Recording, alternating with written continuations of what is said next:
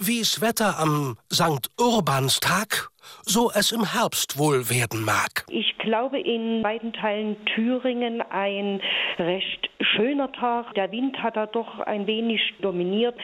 Wenn man das jetzt übertragen würde auf dem Herbst, würde das bedeuten, recht angenehm temperiert und halt eine windstarke Zeit in dem Sinne. Ne? Landeswelle Thüringen.